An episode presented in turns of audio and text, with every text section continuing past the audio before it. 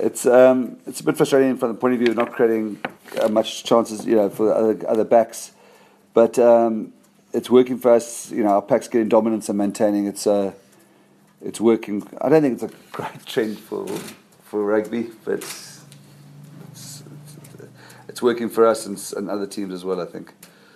You know, we're useful. It's useful that Godlen, Masimla, and Vet both cover wing as well as properly cover wing as well as scrum off. So. I think we, we, we sort of viewed a policy of this this being a five five game phase where we try to, you know, especially the home games, try to keep the team as same as possible, try and keep the formula as quickly and just develop as quickly, uh, hopefully a winning culture, try and develop uh, consistency. And then after the bye week, we may look at increasing capacity and retweaking that. Yeah.